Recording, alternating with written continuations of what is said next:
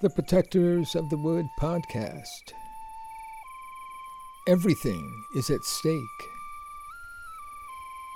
The destruction of our planet is becoming real life. This podcast tells the story of misfit teenagers struggling to band together and help our world through this crisis. Episode number 17 A Strange Shopping Expedition. New friends enter the scene.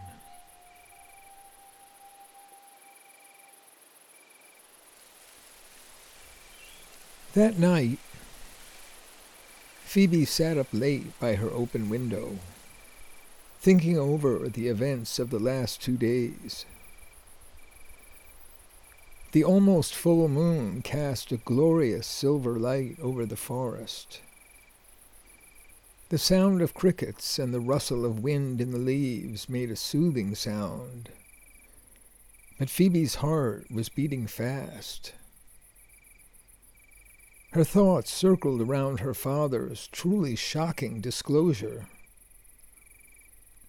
His grandfather, her great grandfather, had died 70 years ago in the burning of Hidden Valley by an out of control mob.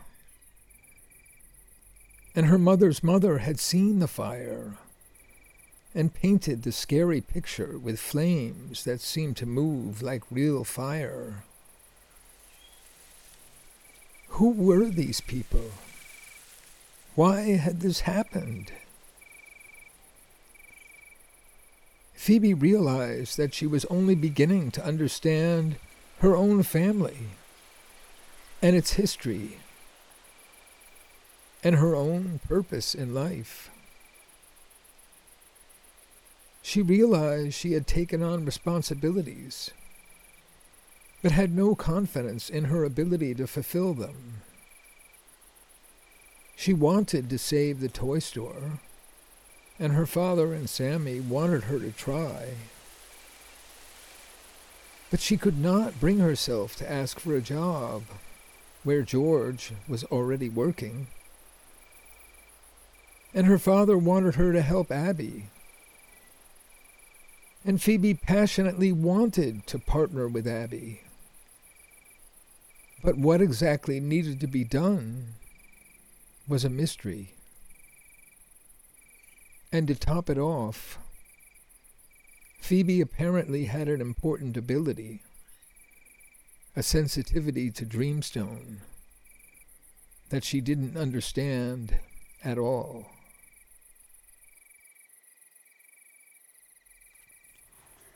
I've lived in Middletown almost my whole life, but suddenly I feel like a stranger my mother's paintings of Middletown and the forest are full of areas unknown to me.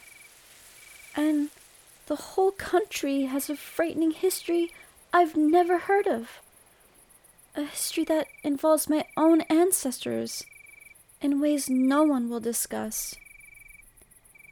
These new seeds and plants come from a heritage no one ever mentioned a heritage apparently hidden in the forest. And Dreamstone, an incomprehensible wild card, may also be part of that heritage.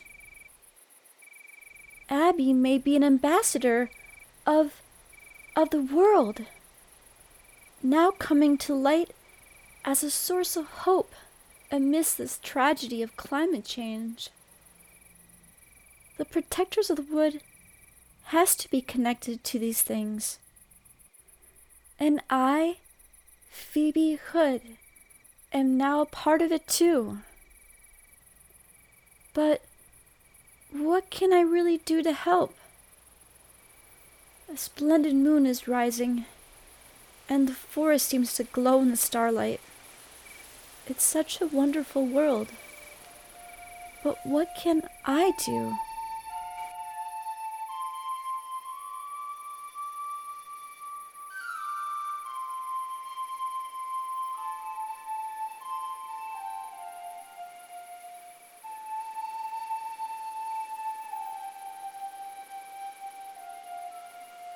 Phoebe felt she had been asleep only a few minutes when she heard a knock on her door. Wake up! It's after nine o'clock. Glenda's picking us up in half an hour. We've got a big day coming. Just like mom. Why did I promise to go out food shopping? I hate going to the grocery store. I'll just be an extra passenger in a bad mood. But I would like to see Glenda and Tiny.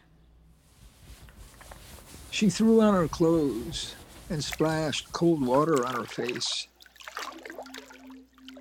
Once again, she encountered her other self in the mirror.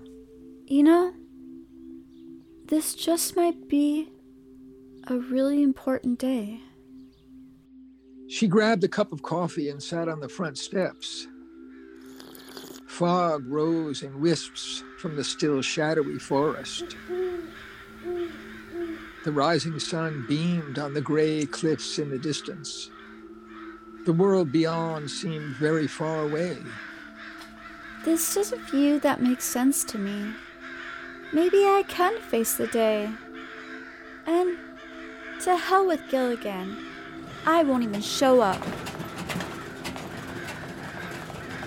Glenda's blue truck came down Oak Knoll Lane onto Main Street and pulled into the driveway. Phoebe slowly took her last few swallows of coffee, and leaving her mug on the steps, she walked over to the truck. Penny appeared from the backyard and climbed into the front seat next to Tiny and Glenda, while Phoebe jumped into the open bed of the pickup and sat on the large trunk, bolted to the floor behind the cab. Hey, Phoebe, squeeze in here with us. I want to see you.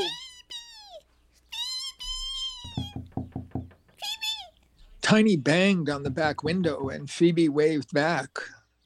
I'm okay here. Let's go. Glenda turned right on Main Street away from town and in a few minutes pulled into her brother's gas station.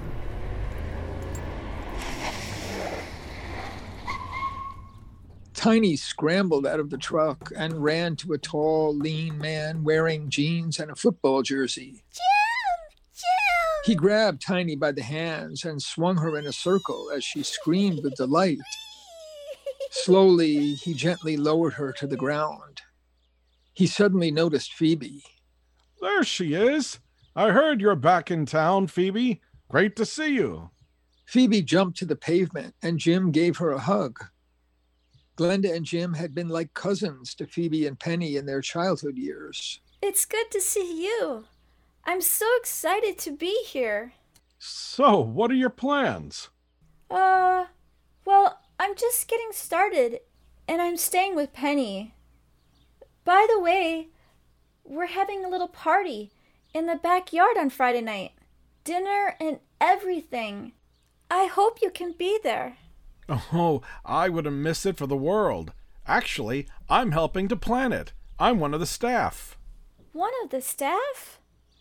I didn't know it was so organized. Oh, you'd be surprised.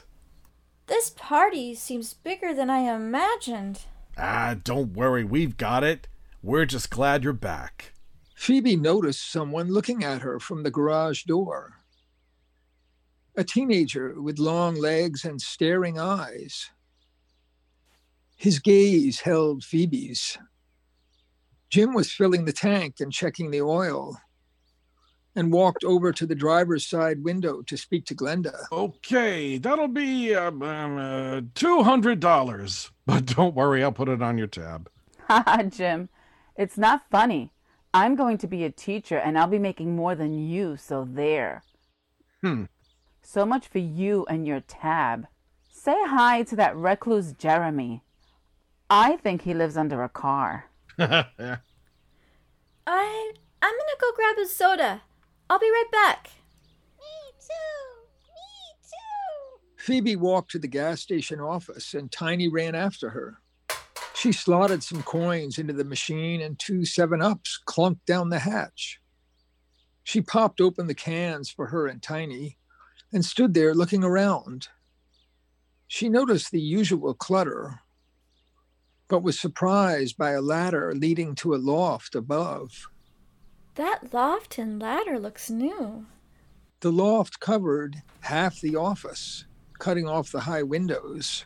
There's a new room up there. And look, that guitar on the couch and the loft. That guitar can only mean one thing. At that moment, the boy with long legs appeared at the door to the garage. He wore an odd little reddish jacket over a polka dotted t shirt with jeans and low black sneakers. His hands were dark with automobile grease. Jeremy! Jeremy! Tiny leaped into his arms, No, no! but Tiny was already in the air, and he had to grab her under the arms. Tiny's 7 Up fell to the floor and began gurgling soda onto the linoleum. Jeremy quickly set her down, but dark grease handprints remained on her pale t shirt. He picked up the can, threw down paper towels, and finally looked up at Phoebe in embarrassment. His staring eyes were shy, and he looked down and shook his head. Huh. I'm always making a mess of things. I thought I was the only one doing that. By the way, I'm Phoebe. Nice to meet you. I'm Jeremy. Can't shake hands. Well, that's okay. Are you working with Jim? Yeah. I'm his cousin. Tiny, now quite still, watched them with great interest. So, are you here for a while? Jeremy looked up with hope in his eyes. I'd like to stay. I really would. So, why don't you then? Jim suddenly swung the door open. Uh, Penny's in a hurry. Hey, uh, you've met my cousin Jeremy. And uh, this is Phoebe, Penny's sister. We're going to her party in a few days. Phoebe and Jeremy continued to look at each other with curiosity and embarrassment. Well, come on, Tiny. Got to run. Glenda spun her wheels in the driveway. And they were heading back to town with no traffic. Phoebe sat on the trunk and enjoyed the wind in her hair, thinking about Jeremy.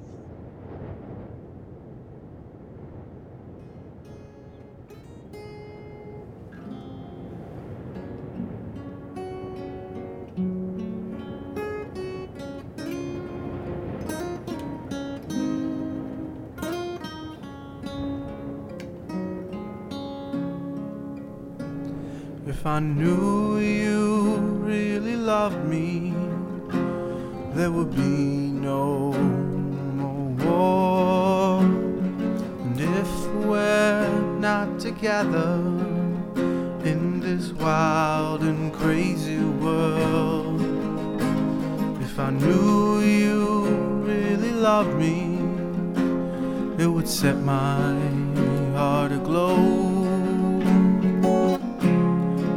with me everywhere I go.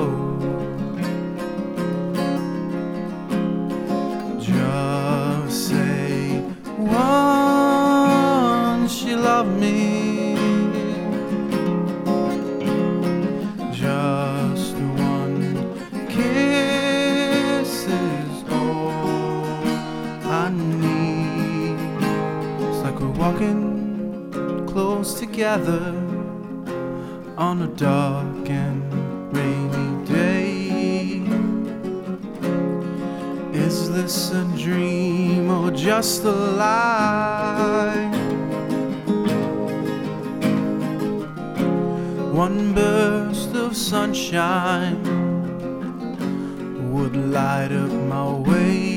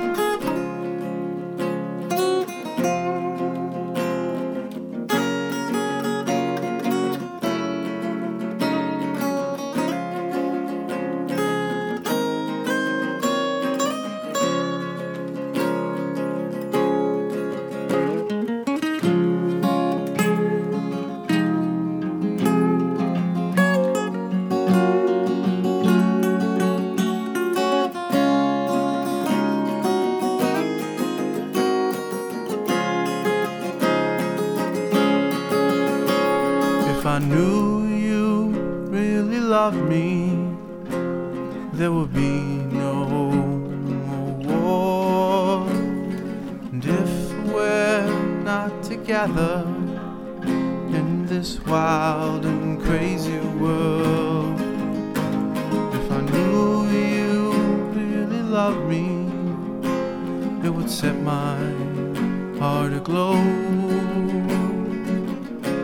Take you with me everywhere I go. Everywhere I go. Everywhere I go. Everywhere I go. Everywhere I go. Everywhere I go.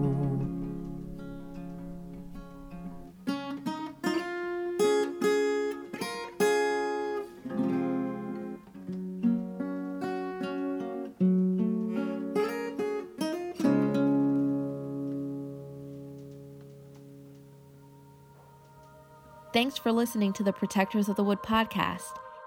Find all our podcasts, songs, and projects on our website, protectorsofthewood.com. And to all the eco warriors out there, remember that everyone can make a difference and every action counts.